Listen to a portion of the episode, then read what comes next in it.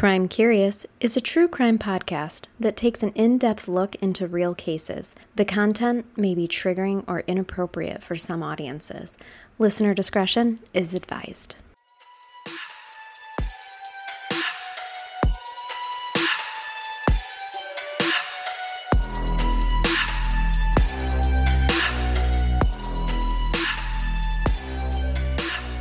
Welcome to Crime Curious. I'm Charnel. And I'm Amber. And we are wrapping up skit that skit that shares us. Wow, off to a strong start, Charnel. Shit that scares us. Yes. And today you get to tell me what scares you, Amber. So I found a case that it's got some paranormal undertones. I will tell you as I did my deep dive, I have theories. Okay. Um but there's some definite undertones of some unexplainable events in this case. And I would love to hear theories afterwards okay. from everybody. So right, I'm settling in. For I'm chilling. thinking, yeah, it's it's just I will tell you it's an unsolved case still today, like literally not a lot of explanation hmm. about what happened, but there's tons of theories. Okay. So I say after everybody listens, we'll get a little give us your Get opinions. some online chatting going. Yeah. Yeah. I'm going to tell you about a family today. And the snippets that were left behind after the event that happened, I feel like really leave detectives wondering what was this family up to? Like Hmm. what was going on, you know? Mhm. Um because the aftermath there's some things that that were found that are just eerie. Eerie is a good word. Do we have some weirdos? Um, stay stay tuned. um, I wouldn't say weirdos, but they were definitely into some different types of things, and there's speculation of various activity that they could have been up to. So I'm going to tell you about the Jamison family. Now, this takes place about 2009 when the family with what happened. This is 2009. Okay, so not this is not old. Not timey. that long ago. No. I don't know why I was thinking that it would. Whenever I hear paranormal stuff, I always think back in the day, and I don't even know why that is. Yeah, yeah. This was not all that long ago. And honestly, the events that have unfolded, the most recent ones, were even in like 2014. So I know you don't know what I mean by that, but I will explain. Hmm. On October 8th of 2009, the Jamison family packed up their belongings in their home of you and I forgive me. I think it's Eufaula, Oklahoma Okay. is where they lived. So they packed up everything and they got into their vehicle and they took off, never to be seen again. What? Yep. This was October 8th, 2009. Oh my god. the god. family was made up of Bobby Dale Jamison, 44, Cheryl Lynn Jamison, 40, and I love their daughter's name, Madison Stormy Star Jamison, who was Oh. just six. They just had one daughter. okay. But yep, they packed up their stuff, they got into the truck and they took off. And that is that's that. Like they they were never no seen one again. ever sees them again. And I'm going to tell you kind of everything that you know unfolds after they left their home. And like I said, you tell me what you think. Okay. I'm intrigued already. So, this family, they were described as a free spirited family. They liked to kind of live off the land. They, you know, liked nature, being out in nature. And, Lived off the grid a little. and they were, yeah, that's a perfect way to describe them because they were looking to completely oh. go off the grid Okay. Well, shit. in some of this. they did. And then they did. Right. So, yeah, they they loved the simple life concept. Mhm. Um, and they were both described the couple um, as loving and caring, and they adored their daughter. Okay. Did they go off the grid, and we're just assuming they're dead? We'll get to it. we'll get to it. All right. So they met Sherilyn and Bobby. They met in the summer of 2002, and from what family says, Sherilyn knew right away Bobby was the one for her. She absolutely just fell head over heels. Sure. Bobby was described as a really gentle and caring person, super nice, help anybody, didn't wish ill on anybody. Um, he reminds me just like the hippie kind of lifestyle, the Yeah. hip, you know, just That's kind of what I'm picturing. nice- Just nice. Yeah, Yeah. man. Really cool. like- loner kind of, you know. Yeah. So that's the impression I, I get of of Bobby. Sure. In 2004, the couple got married in July, and then they had a baby girl later that summer, which they named Madison. Now, Madison was the entire family's pride and joy. Sure. They adored her, and she was she was adorable. The, the picture, she was a little blonde. I was Um, picturing a blonde. I don't know why. Yes, in the documentary that I watched on this this case, the family just I mean, she was like the light of all of their lives. Mhm. And her parents absolutely loved her, of course. Now, like I said, the family really wanted to live the simple life. They had a home in Oklahoma, but they were looking to move from that home and essentially kind of go off the grid. And they were looking at land in the Panola Mountain area, which wasn't super far from where they were living, but Okay. their goal was to basically sell the property and move into the the mountainous area. And my understanding is that the community there there were not many people living out in the mountains. Hmm there were a few but if you were living out there it was like no electricity. Yeah. you were maybe running a generator. you're living off the land. you were living literally living off the land. And so they were Okay. looking to basically live this way. So they were looking at property in the mountains No, It- to you. me it sounds horrible i'm not Yes, gonna I'm lie I won't judge. To each Right. their own, but no. they also had it's been described as either a storage shed or some some uh, one reference was a storage container No. that they had planned to live out of so they had like some kind of small home Yeah. Tiny Shed. Home. A tiny home. it, it was speculated maybe a, a tiny home, but they were going to put this on their land and live Okay. from that. So very simple. I've seen Looking to get Alaska, rid the last frontier. Yeah. it can happen. I mean, if that's if you love nature and you literally want to be amongst it, and you only want to rely on yourselves and on nature and not Yeah. anyone. Okay. so that was their goal. You're not letting the man keep you down. No, no, you're not held by a job. You're not held by a bunch of bills. No, you're just a survivalist. You're just surviving. I mean, heck, maybe it is the way to go. Perhaps, probably, le- you know, could be less stress, could be more stress. I don't know. So on October 8th, which was the day before they packed up their things, the family had been looking at the property, like I had said, in the mountains. And it's described as a pretty, you know, treacherous and unpopulated area. Okay. So they did get lost while they were back there looking around. And they happened to stop and ask this man that lived out in the mountains. They happened to find somebody. Oh, And they asked him for directions. This was the man that had last seen the family. okay. He is the last known person to see them the day before. He said no one was with them. Nothing appeared out of ordinary. They were just asking for directions to this land that they wanted to look at. sure. So, after that man talks to the family, we're going to fast forward about eight days later. That, like I said, was the last sighting. No one had seen them since. October 16th of 2009, some hunters, I told you we were, I had some hunters Oh, in my yeah. case. Some hunters were out on four wheelers riding around, and they happened to come across a truck not too far away from where that property that they would have been looking at was. Okay. They come across the truck. It belonged to the Jamison family. And the men discover that it's completely locked and it looks, I mean, there's nothing around. It's just their Just truck. looks abandoned. Yep.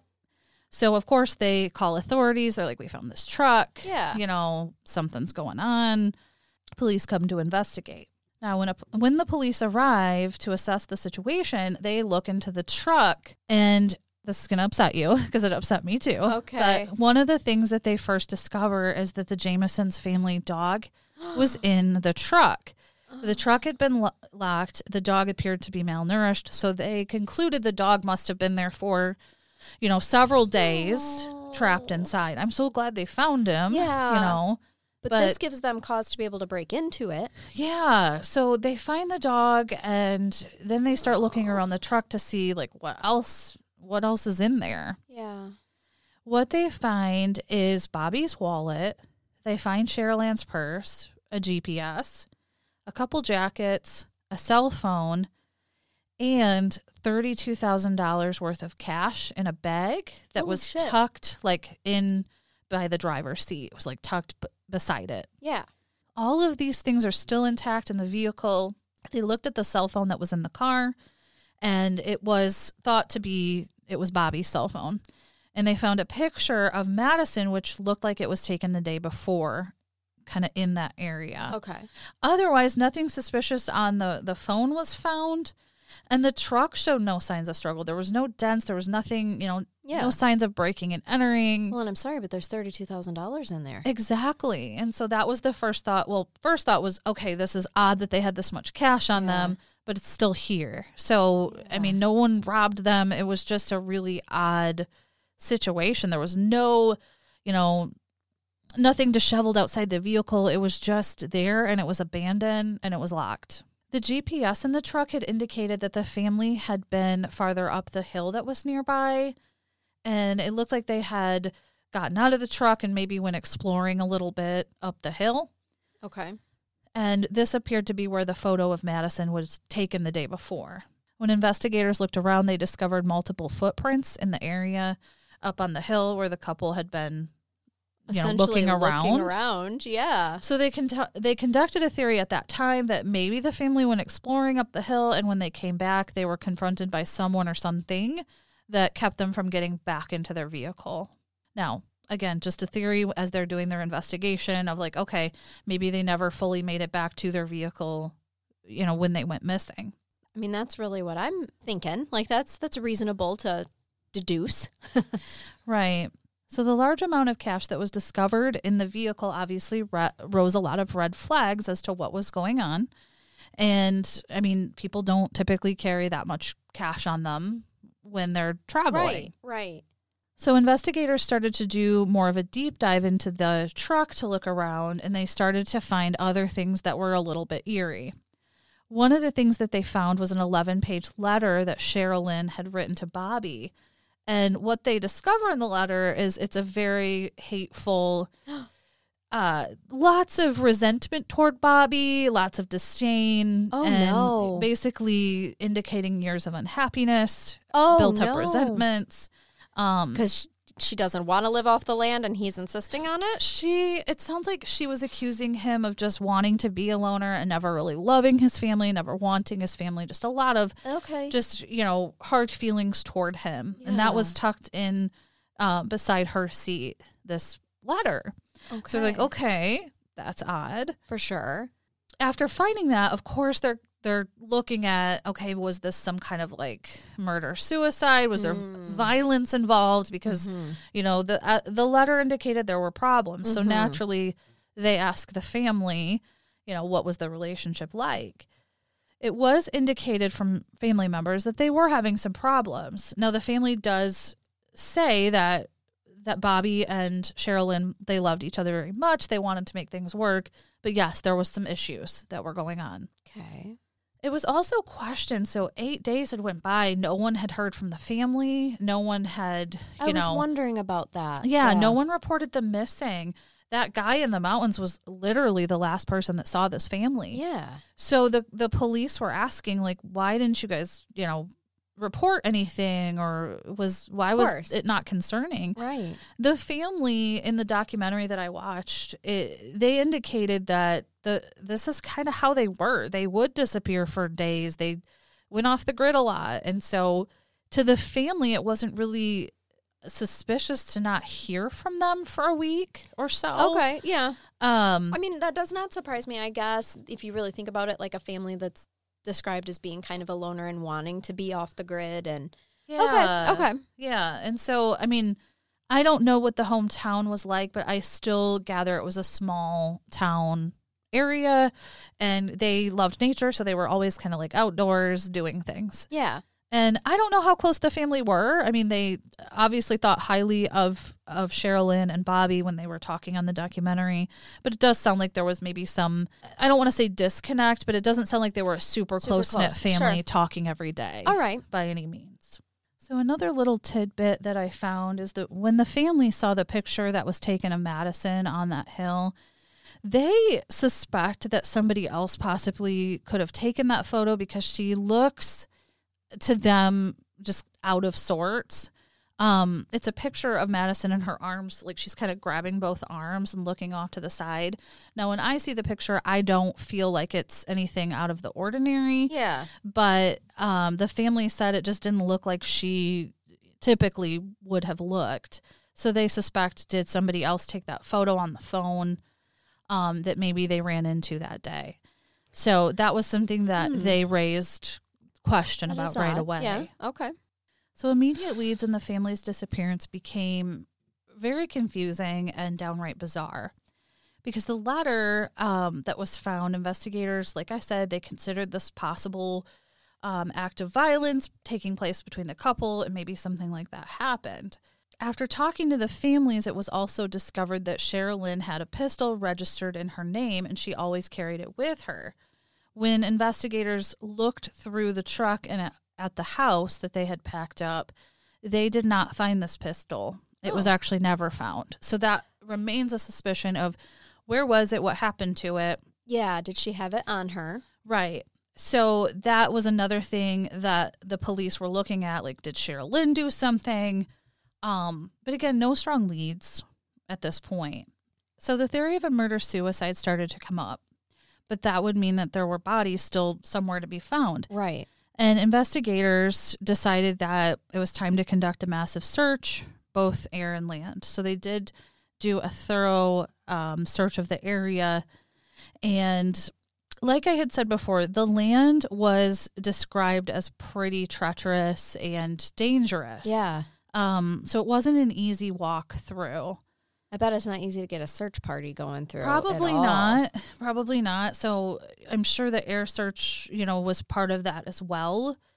The dogs were brought in to maybe sniff something out. Okay. A, you know, trace of the a scent of one of the family members. Do we know if this was like a heavily wooded area It or was more open? I think it was like mountainous, but you know, I'm not a hundred percent. Because I just wondered with an air search how effective that could be if there's a bunch of foliage and trees and whatnot. I do get the impression there were some because hunting took place here a lot. Right. So yeah, you know, I'm not I'm not positive. it's just what I'm picturing in my brain. I'm I'm picturing like a lot of hills, a lot of, you know, mountainous area, but also forest as well. yeah. So um the dogs did pick up on a scent of the um around a water tank nearby.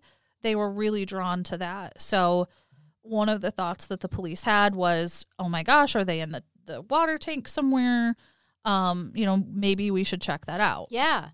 but so they do they drain the water tank that was nearby there was nothing found so But the dogs like really showed interest there. yeah there was they were drawn to that area with with some kind of scent um but again nothing found so at that point the murder suicide theory it starts to dissolve a little bit because there was no bodies found um, the family, like I said, they didn't believe that Sherilyn or Bobby was really capable of doing this.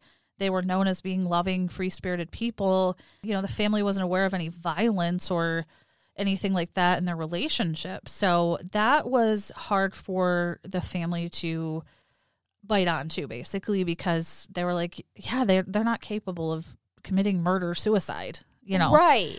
because there was nothing found from the search, at that point they do put some missing persons photos out into the community.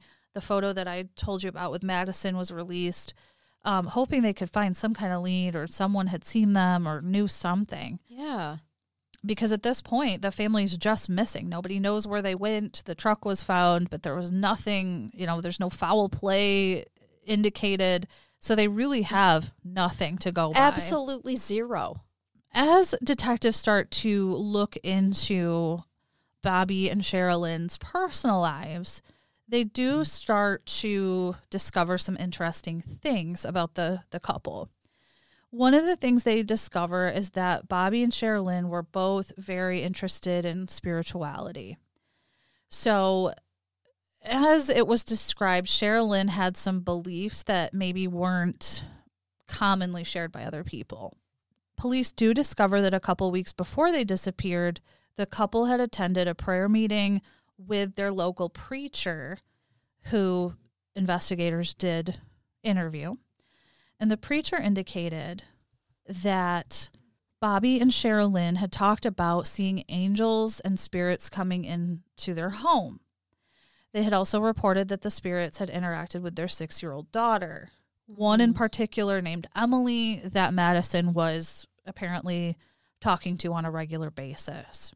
Okay. So, yeah. so they definitely, you know, they were concerned with seeing these spirits all the time. And Bobby had even asked the preacher if there was anything he could do to basically get rid of the spirits. They had seen three or four outside of their home that Bobby had indicated were causing them some trouble. So Bobby had asked, Is there a bullet or some kind of special weapon that I could use to get rid of these Oh spirits that are lingering around outside of the home? Oh my gosh, like a silver bullet for a Yeah, like a- vampire or werewolf, Yeah.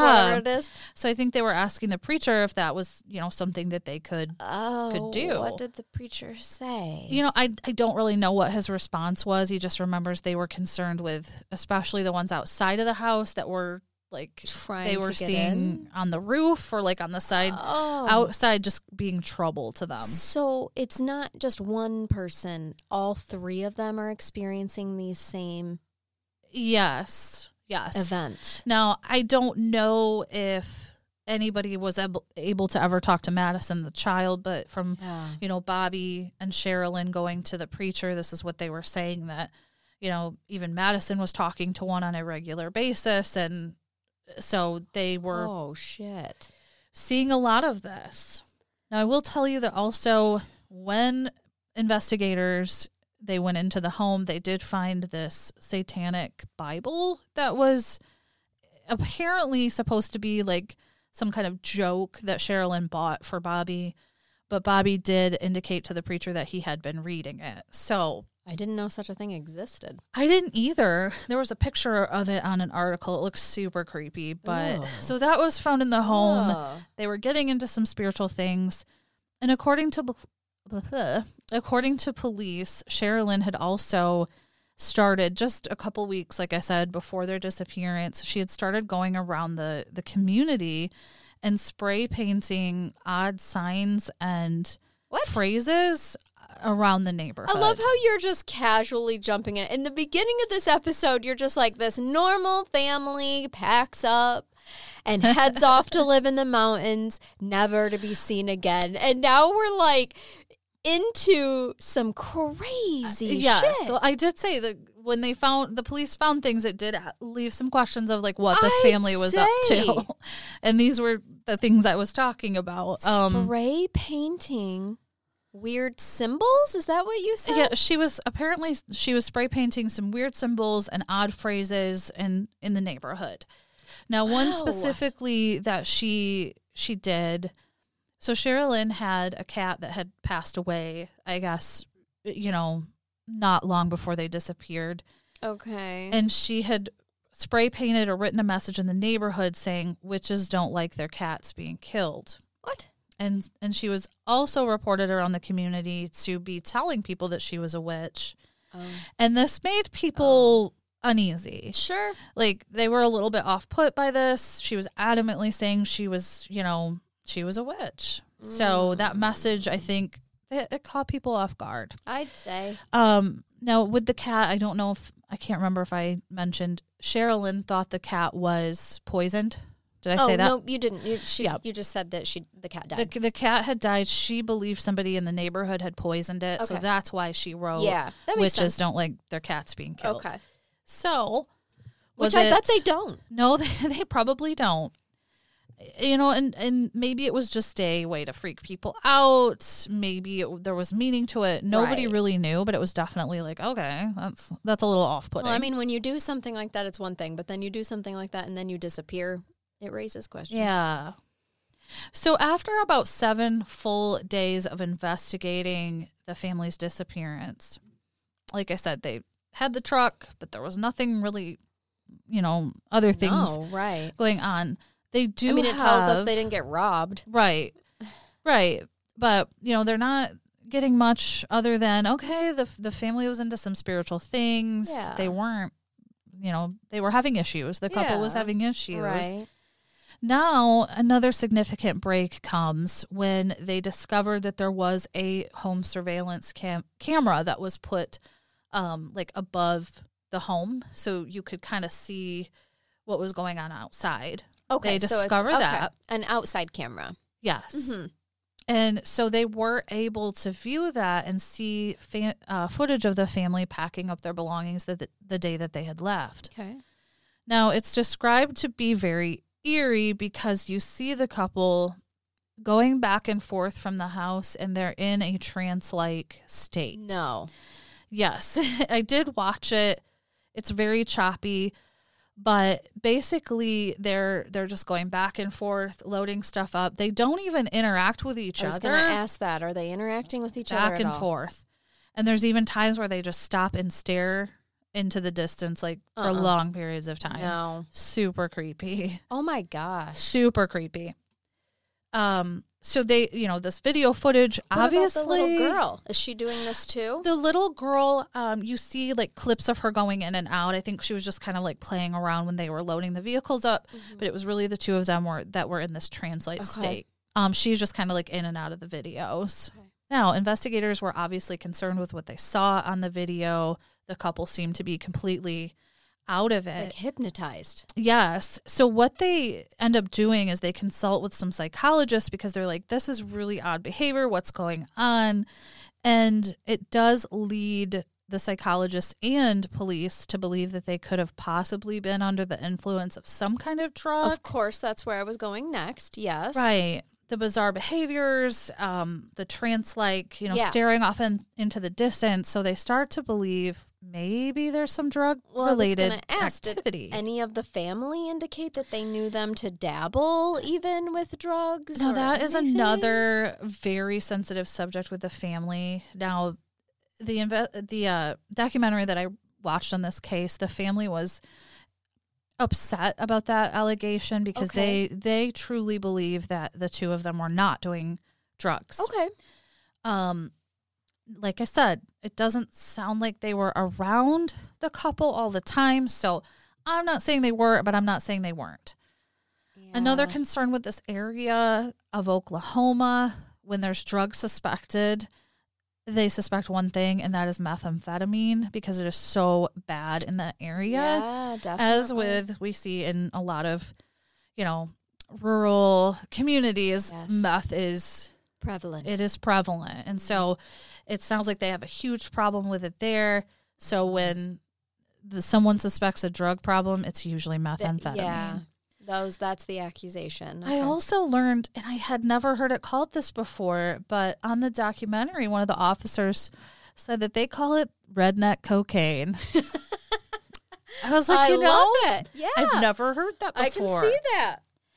Redneck cocaine. Yeah. So, like I said, the family they were not happy about this theory. They they did not. Mm, They're not buying into it. Yeah, they they felt like it was just an unfair allegation with no substantial proof. Uh, Sure, I get that. And I get as the family that had lost their loved ones feeling offended. Mm-hmm. You know, I do get that. Most definitely. Especially if they didn't find anything in their home that indicated any use or Right. you know, I, or in their truck. Which there was nothing that indicated drug use Yeah. that was found in the truck or the home. So I uh, mean, you raise a good point. If you're addicted to meth, you're at least taking the you stuff to usually have continue some to residue. Mhm. Right. Now, another red flag that was raised by the police is the surveillance cameras in general. Um, you know, why they would have them. Was it for the spirits? It could have been. But Bobby's mother also said, like, no, no, this was a thing because her ex husband, which would have been Bobby's dad, Mm-hmm. had a bit of a, a violent um, side. And when they had separated, it sounds like Bobby's dad um, was scaring them all, like threatening them. Okay. And so even Bobby's mother said she had surveillance put up in her own home. So she's like, no, no, Okay. it wasn't drug related. We all had cameras. We were all Okay. being Sur- cautious. yeah, surveillance is a normal thing for our family at this time. Right. Okay. But on the flip side to that, I've encountered many families and a surveillance camera outside the home is a huge red flag. Yeah. So it's like there's two parts. yeah, There's Yep. two parts. And then there's people now there's, you know, ring doorbells where Mhm. everyone has a surveillance camera outside their house right. because people be stealing Amazon packages. Oh yeah, yeah. So I think it's much more normal now like than it would have been 2009. Yeah, 2009 you probably weren't seeing that as much. Uh, Mhm. you know, I don't know. There's there's a lot of different ways you could look at the the camera Yeah. footage, but it's creepy nonetheless. Yeah. It is it is very eerie. It is really strange. Now, as investigators start to to look deeper into the family, they do discover that Sherilyn had been diagnosed with bipolar disorder, and she had been seeking treatment out. I wondered about that with the possibility of her going around saying she was a witch and making the, mm-hmm. you know, that's, and especially the spiritual claims, they do tend to fixate very heavily on spiritual things. Mhm. So she she had been prescribed medication, but as often with bipolar disorders, um, she didn't She's take them regular. Mhm. She would start feeling better. She would, you know, stop taking them when she was feeling better, and then she would completely turn into a a, a whole nother person. Sure. There were suspicions that this could have been part of those journal entries because she was known to make really bizarre journal entries when she was off the meds. So the letter to Bobby, it could have been when she was off the uh-huh. meds, but they don't really know. Right. They don't know when the letter was written. Oh, I always date date your journal entries. Yeah, you gotta date those entries. So by November 1st of 2009, the family had been missing for about three weeks. Another significant lead surfaces when investigators discouple, discoupled. Discoupled. I like that. Discoupled. that is a catchy word. Yeah. Um, investigators discovered that the couple had actually taken in what's described as a boarder, someone that was staying with them, helping do things around their house, like Okay. helping them out. Um, he was a drifter that had like come into the area and needed a place to stay basically. So they're like, "Sure, you Oh. can stay with us. Help us out." I personally think that sounds terrifying, but what starts happening is shortly after the boarder is staying with Sherilyn and Bobby, he starts making Sherilyn and Madison uncomfortable.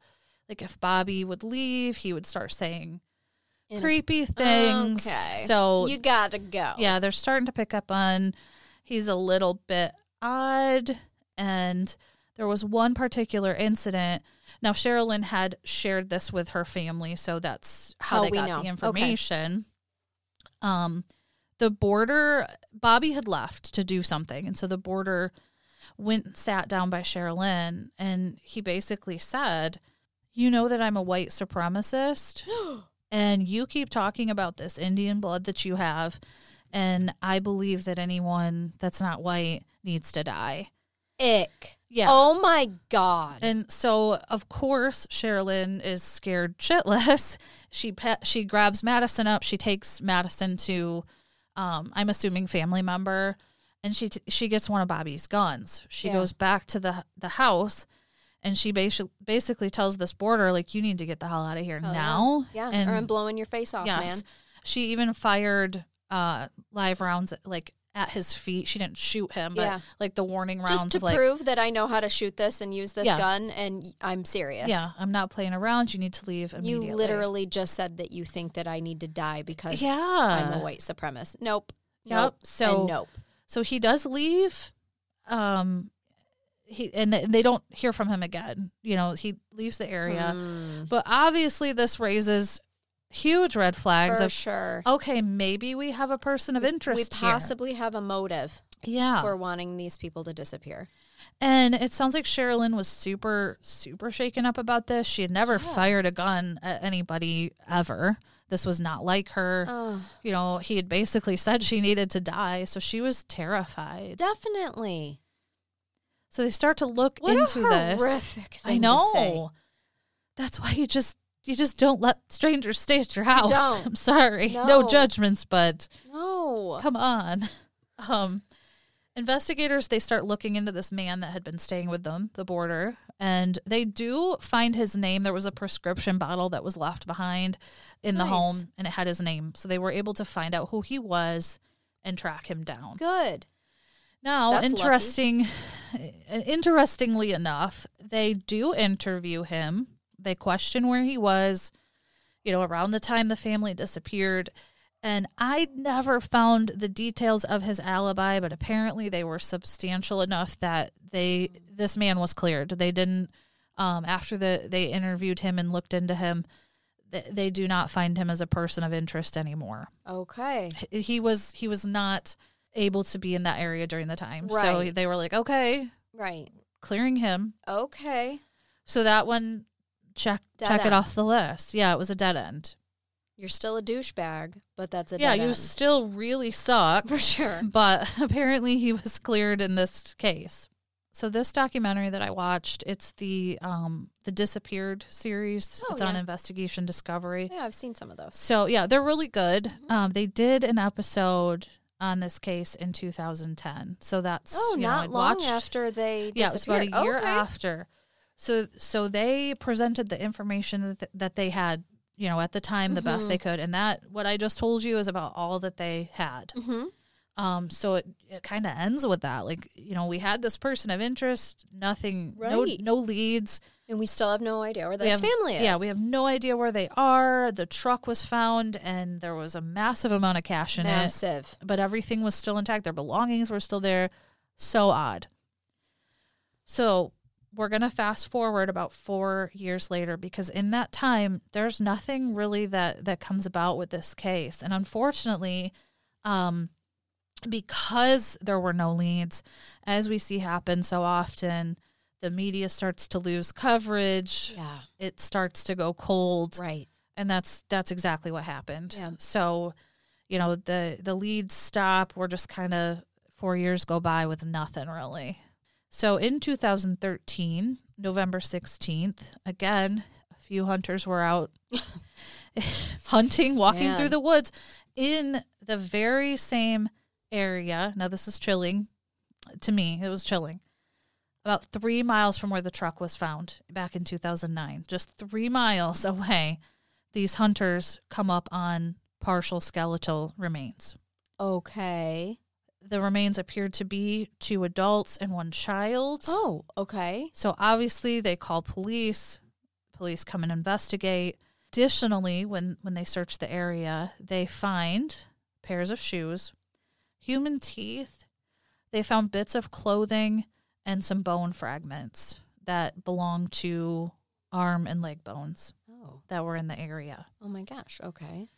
So this was back in November. They did send the bone fragments into I mean, they obviously suspected it could have been the family, but For they didn't sure. know. I We've mean, four years ad- went by. Yeah, two adults and a child, and I'm sure being exposed to the elements for four years, Right. Possibly. So they did send these in for examination. Then in July of 2014, so it took a little time for them to confirm, Sure. But they the bone fragments were con- confirmed to be that of the Jamison family. Wow. Yeah. So just three miles from where their truck was. That is the part that's And they unbelievable. searched. They searched. Now, I know in some of these cases, you know, I it sounds like this search was thorough. When the investigation when the investigators were talking in the documentary, it sounds like they made great efforts, you know, in this search and in in Mm-hmm. Even the investigation. It's rough terrain. It was rough terrain, but you know, sometimes when we see wooded areas or forest areas, they do like the grid search, Mm-hmm. so they cover all the area. I don't know if that was done. Right. I don't know if it's possible that that could have just been missed, but I'm also like, I don't know that they were there. No. I do not but know all, that they were there. this, all of them there together, Amber. exactly. The three of them Plus together. the clothing and the, you know, I I don't personally believe that they were there Uh-uh. when that search happened. When the search was going on, I agree. So, just a really eerie twist to that is that they the bodies were found very close to where the truck had come up missing all those years before.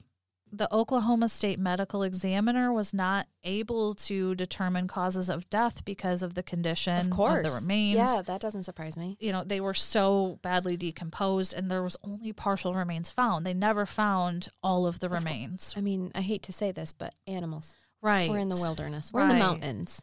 The causes of death were determined to be under suspicious circumstances, but they never could say what exactly Sure. Caused I mean, them. really, it could have even been exposure. If they got lost in those woods Yes. and then they were only three miles from where their truck was? You know, like I, I'm just spitballing here, but what if they were on the move the whole time the search party was looking for them? That crossed right? my mind too. And and then, but at the same token, then they all perish at the same time, Right, right. And well, unless they were sleeping on the ground and it got very cold, and they because didn't you say this is October? Yes, So they could have all died from exposure on the same that night. could be. So I will tell you that's that's it. That's all she wrote. Um, Yeah. They they found the remains. They have never found an explanation as to what happened to this family, why they came up missing, or why they were found dead. Right. So, like I said, that was in 2014 and we're 2022 now. Nothing has ever been resolved in this case. It's still Mm-hmm. it's still cold. It's still un- unanswered. There's a ton of theories though, so I thought we could go over I'd love to. a couple of them. Mm-hmm. Now, the first one is that the Jamisons were a member or members of a sa- satanic cult Okay. that Bible was found. They were starting to get into some things like with spirits and seeing them. Okay. Um, Sherilyn identified herself as a witch, so there is this speculation that they were involved with a cult some way, Okay. and either they tried to break away from the cult, or something happened to put put them on the list, like the hit list, basically Mhm. nothing has ever been substantiated with this lead, but I believe some of the family speculated that this could be a possibility, but there's never been um a cult located in the area that could That was going to be my next this. question, and I I don't get behind this one. Her having the stuff that she did doesn't surprise me, given her mental illness. Very Yes. common. Yes. Um, him having that book, you know, she got it as a joke, and then he, Which could be, could be. right, and then he was curious, so he started reading it. Now, I will say it's a little peculiar about the spirit things, not given her mental illness thing. Didn't you say she was schizophrenic or bipolar? Bipolar. bipolar. So that part doesn't. I, it does concern me that it, all three of them seem to be seeing that. So I don't know, but Right. I I don't know. I'm not one to usually jump onto the satanic panic bandwagon that others tend to. And, and to yeah, I don't. I don't know if the the dark lord of the underworld was involved in this or not. Um but Apparently, he doesn't need money because he left that 32k Right? there, there were there were some snippets of which I feel That- like I feel like the cult would have maybe taken that. heck yeah i would think so So, too Yeah.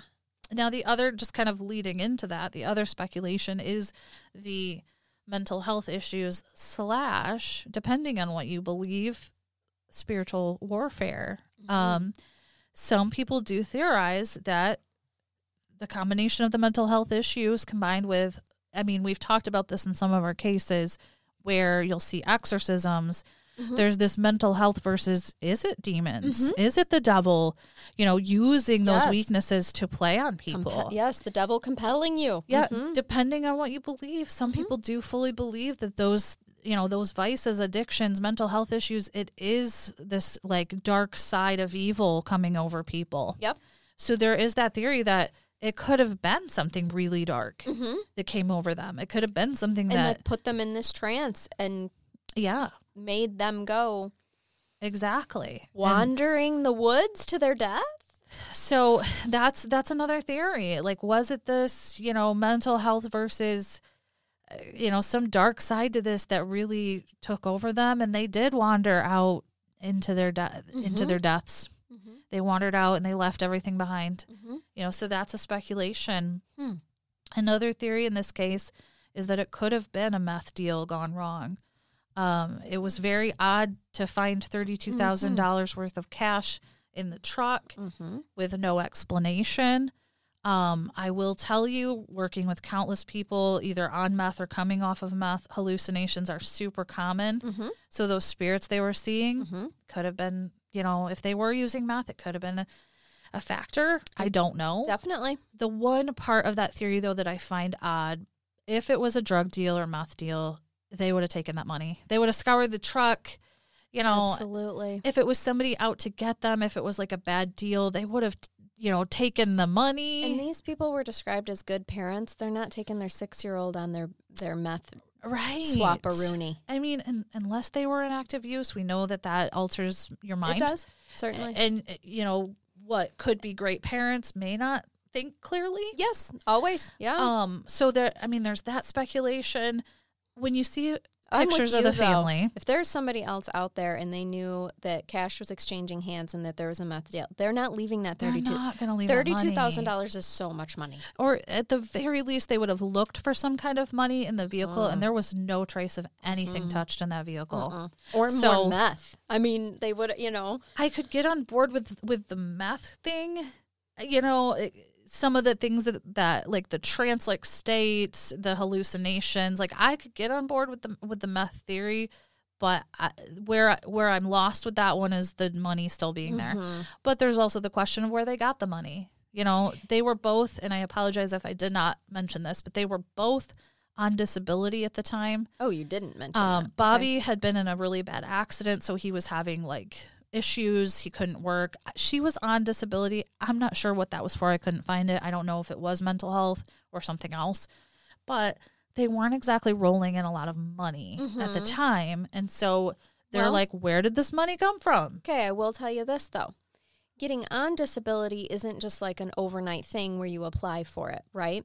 When you're approved for it, if it is determined that while you were trying to get approval or you were disabled for up to two years prior, prior to your disability starting, you get lump sum payments. So maybe that was They could know. have both gotten lump sum payments and they could have resulted in well over 30 sure $2,000. Maybe that was a factor, or maybe you know they they were live off the land kind of people. Maybe they saved it. I don't know. Right, very possible. But either way, it was really odd that that was just found in Mm-hmm. the truck, and so And I should clarify, I used to work in that sector, so that's why I know that information. That's not just me speaking out of my butt. It was, you know, uh, Uh-huh. like legitimately the lump sum payments they do uh, sometimes pay. can, yes, Yeah, be I've thousands and thousands and thousands. I've actually known a couple of people to get pretty decent back pays for for their disability. Mm-hmm. Yeah. Um so there there's that. Um it was it was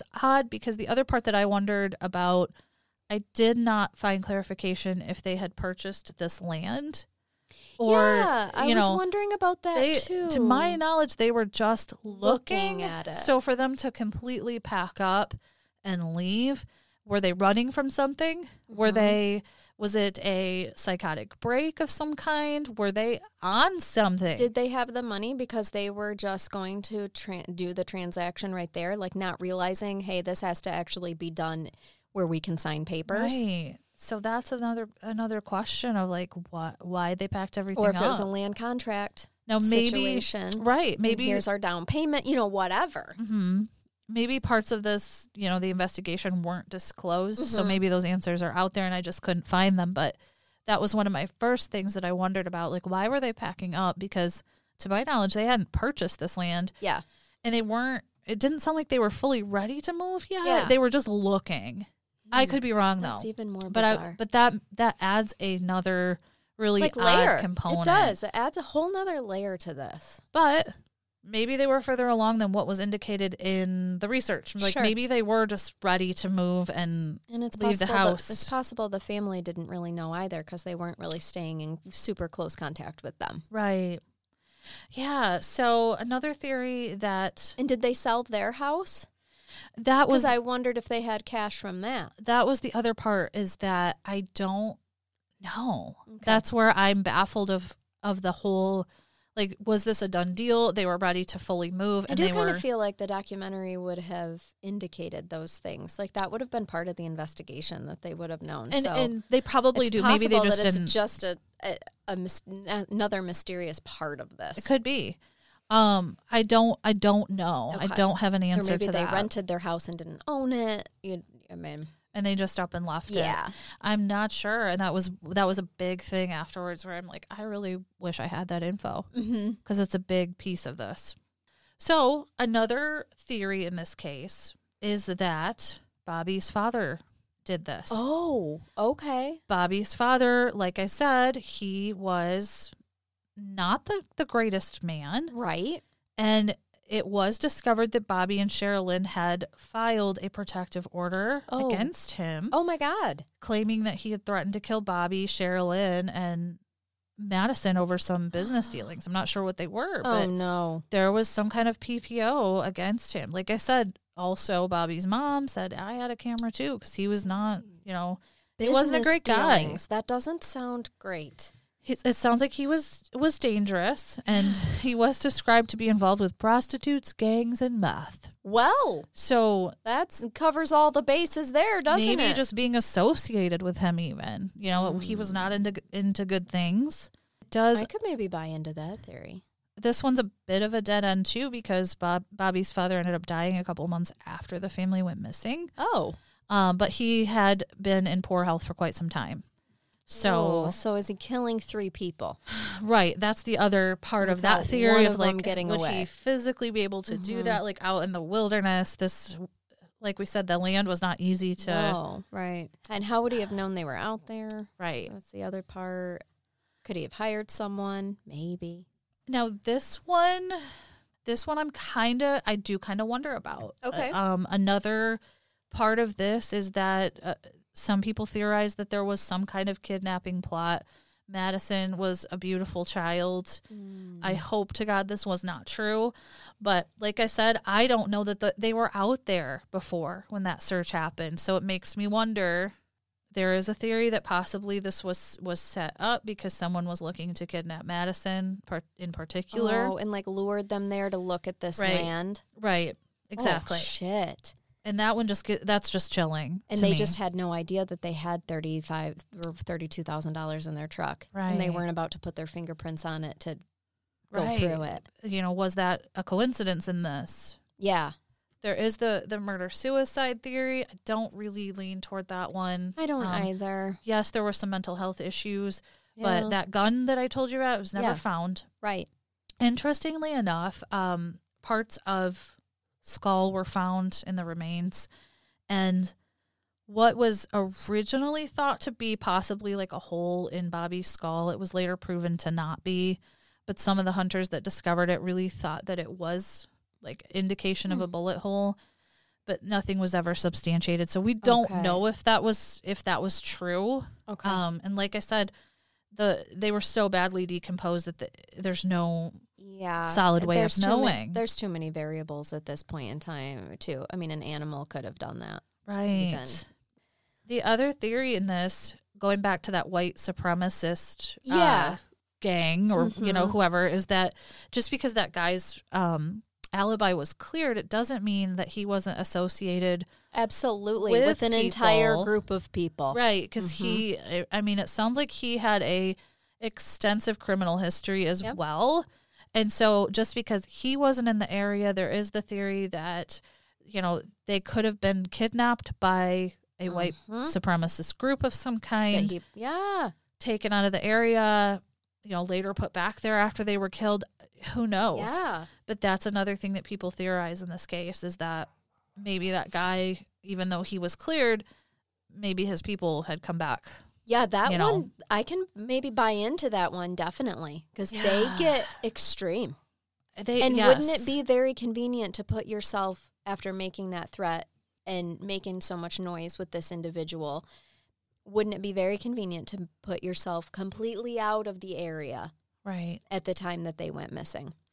But again, just going back to that, you know, n- the money in the truck and nobody, Mm-hmm.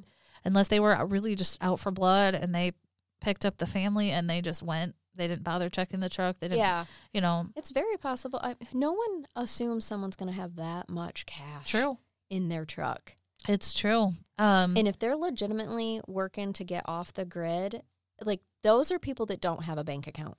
right. They do keep their cash, you know, you- Hidden buried under the- hidden- exactly. The mattress or, Yes. yeah, buried in the backyard. You're right. So for if people didn't really know that information about them, they're thinking there's nothing in that truck and just leaving it. Yeah. If it, if, if it was truly meant to be this, you know, some kind of abduction, they, they maybe just grabbed them and left. and They didn't think Mhm. twice. Yep. leaving the dog in the vehicle i will that's so upsetting to me but Or maybe they didn't know there was a dog in the vehicle to begin with. true Another know. chilling part of this is shortly after the documentary in 2010 came out, Bobby's mom ended up getting a mysterious phone call after this documentary indicating that she once belonged to a white supremacy group and she had seen a book at that time containing some of the names of people that the group basically had a problem with, kind of like a hit list. Oh my god. And so this list was basically people they needed to take care of, if you know what I mean. Oh no, I do know what you mean, and I don't want to know what you mean. yes. What? So this woman, she had told she had indicated in the call that she tried to memorize some of the names in the book so she would she and she'd go home and look them up. Many times the names uh, they came back as people that were missing and Oh my god. never found. And the Jamisons were on that list. Yeah. Oh, honey. Does she So- talk to the police? You know, I don't. I don't know. I know all I know is that this this call had come in to Bobby's mom and it was really mysterious, this anonymous person. The woman also had some information about Bobby's wedding ring that his mom indicated few people knew about. Like there was details about his wedding ring that she knew that weren't like common knowledge. Yeah. Yeah. So this made her really wonder. yeah, and believe what this woman's saying.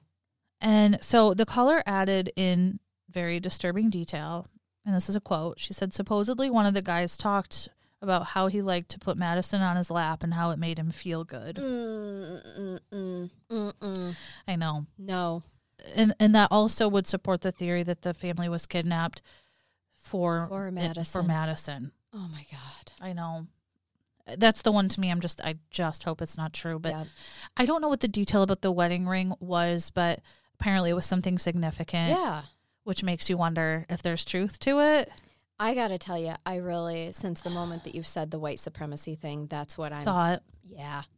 That shit is hardcore. and this drifter that that came, you know, to stay with them was it pre-planned? Uh, yeah, I was just going to say that too. Exactly.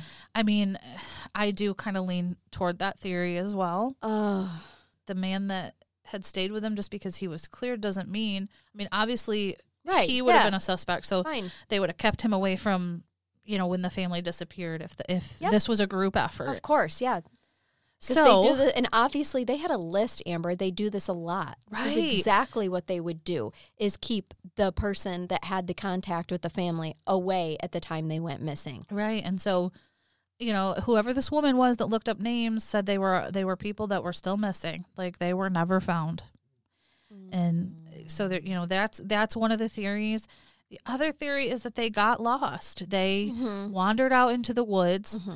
Now, this one I feel is less likely because everybody that knew, especially Bobby, like I said, he was, you know, a loner, live off the land, that this was not he wouldn't have just gotten lost. got lost. Yep. Okay. this was very unlike him to you know they would just wander off and then starve to death and never find their way back he was very resourceful Yeah. i mean they were going to go live in the mountains you know right? So they would have survived they would have survived until, so till they found their truck. is it essentially. possible sure Yeah, uh but that is another theory that they Yeah. just they wandered out and died of exposure, and they never got back to their truck Yeah.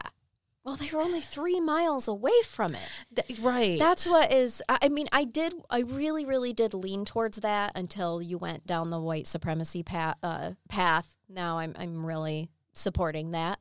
But I guess even with his fam, even with people saying like, no, he would know his way and is survivalist. I mean, things can you can get very happen. disoriented right out there too. And with the weather being as unpredictable as the weather is, what if they were not, it could have been you um, know, prepared for cold temperatures? It doesn't take long. another another part of the suspicion of with that theory or let me rephrase that another part of why the family disputes this theory is because they do believe that Bobby would have been able to find his way back with just three miles. Mm-hmm. But the also the other really odd part of this is that the bodies were the remains were found lined up side by side, and so if it Yeah, was that is weird. elements, if it was No. something out in nature that they wouldn't have been lined up so perfectly. So I yeah, I agree with that. Unless they were sleeping next to each other it, that could be for too. warmth, and you know? something happened while they were Yeah, sleeping. yep. Temperatures dipped, you know, b- much lower than they anticipated, Right. and you know, I mean, I'm not saying it's impossible, It's not. It's not. but. Uh, ugh. so part of you but know I do wonder. I don't think they were out there when the search party was out there. that's where it's like we'll never know. That's the one part I wish I knew. Were they out there when the search happened? I I really don't believe that they Mm-mm. were. But was there some chance that they, you know, if they didn't do a full, you know, structured grid search, did they miss them? Sure. It right, could, right, right. Could right, right. be. Could. I Right. don't know. But that's the Jamison family case. Wow. And it's, And like I said, still know. unsolved. I just don't think we will ever know without someone from that group. If it was the white supremacist group come, you know, happening without them coming forward and having more information, I don't think we'll ever know. I know. Oh, that is chilling. It is so chilling. And Also, just the you know the aspect of the seeing spirits and I know. There's this makes you wonder, paranormal component to it where Mhm. you're like, were they possessed? Did they, you know, I kind of lean toward this, you know, maybe they got paranoid over something. Was it drug related? I don't know. yeah, But maybe they just packed up and they got out of there and they did end up like wandering off Mhm. and never coming back. yeah, You know, I, I kind of wonder that. And the money was just simply theirs that they had saved. yeah. When you talk about the lifestyle that they led, having that much money really kind of makes sense. Now, when you see terms of- pictures of, the family, they were a good looking couple. Oh. Not to say that somebody couldn't get hooked on meth really fast and go downhill because that's very possible. No, but we do know what they look like when they are addicted to meth. But yeah, the pictures of the away family. at your entire body. I'll show you, of course. But the pictures of the family, like I, I mean, I'm not seeing that. Mm-hmm. N- not to say they couldn't have been years before. Maybe they did get addicted to to something. I don't know, but Hmm. it is just this case has so many eerie components. It does. It That's really why I said I would love to know Yeah. what people think. What do you guys think? Let us know. I have been back and forth. Like just when I feel like I have my theory, I'm like, but wait. Yeah, yeah. But then But there's this this, and then and- there's that. Oh, So I that's just crazy. How'd you come across this? I was looking for paranormal cases. Oh, and- okay. And I came across this one. Like I said, there's some components, but we don't know the truth. We don't know. It, you know, did that have a factor? Right. Was it drugs? Yeah. Was it Was it- neither? Right. Was it just a tragic accident? Yeah. Yikes. So that's that's that. Well, thank you for this. I think you're you're welcome. I I a hope- brain bath for us, please. I do Make us feel better. Leave us on a good note. I, like I told you earlier this week. I with your case, I have a cat story too. It's oh, super cute. I love a good.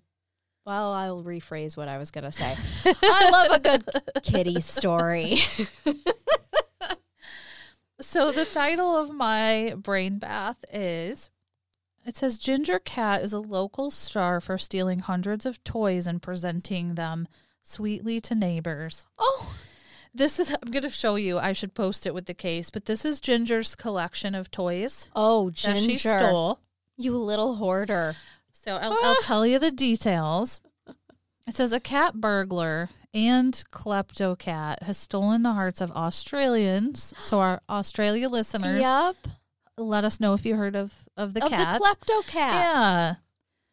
So she's become a little bit of a celebrity in the area because she's known for robbing locals of their toys.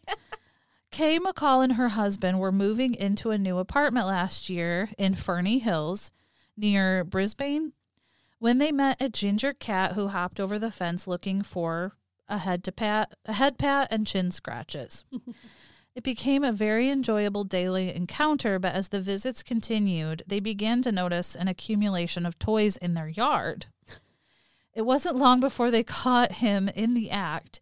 It turned out the orange visitor was bringing more than affection and neighborliness. McCall says he left their yard, left in their yard several odd socks, a school T-shirt, and lots of toys. He bought. He His brought. bounty. He was Yes, bringing he was his bringing his- bounty to them. that was like his stashing area. He's robbing from the rich and giving to the poor. He was like, "Look at all that I'm doing for you." right. Um, McCall says that he brought a beautiful little Peter rabbit. Oh, And after she said, after a while, we just accumulated a ridiculous amount of toys. She said there was like a whole table full. Of Other people's property. yes. They decided after so many that they would put like a Facebook uh, notice out because they're like, Right. he's getting them somewhere. You know, what if all these somebody's reporting some stuff missing and it's found in their backyard? Sure enough, when they put the ad out, people were recognizing their lost Oh items gosh. from the community. And he became a local icon pretty quickly I for love stealing this these story. toys. I know it's so adorable. Like, don't leave your stuff out, kids, because Ginger the cat's gonna steal it. Take it to the random neighbor's house. Now, apparently, he did belong to a local in the area. I don't know the, the details of who the owner was, but it sounds like they, they didn't have a lot of time or resources to like give him full attention and keep him from stealing things. so, Oh, their delinquent cat. so the owners had asked the McCalls who had, you know, they had been the cat had been bringing Well, things to their yard. the cat has fallen in love with the Yes. McCalls. I really thought the McCalls were gonna get the cat, but No, um, that's they not how it happens. It doesn't. The so the owner had said like, could you help us find a new home for him? We, you know, we're struggling Oh, we're know, struggling with, with his, behaviors. right with his dysfunctional behaviors. And so a local resident, Ingrid Moyle, she was a regular animal foster. You Oh. know, she took in strays. Yeah, She ended up taking in the ginger cat and gave him a, a good home. I I guess his his name was Johnny originally, but he didn't really respond to that. So she gave him a new name of Kylo after one of her favorite uh, Star Wars characters. Oh, okay.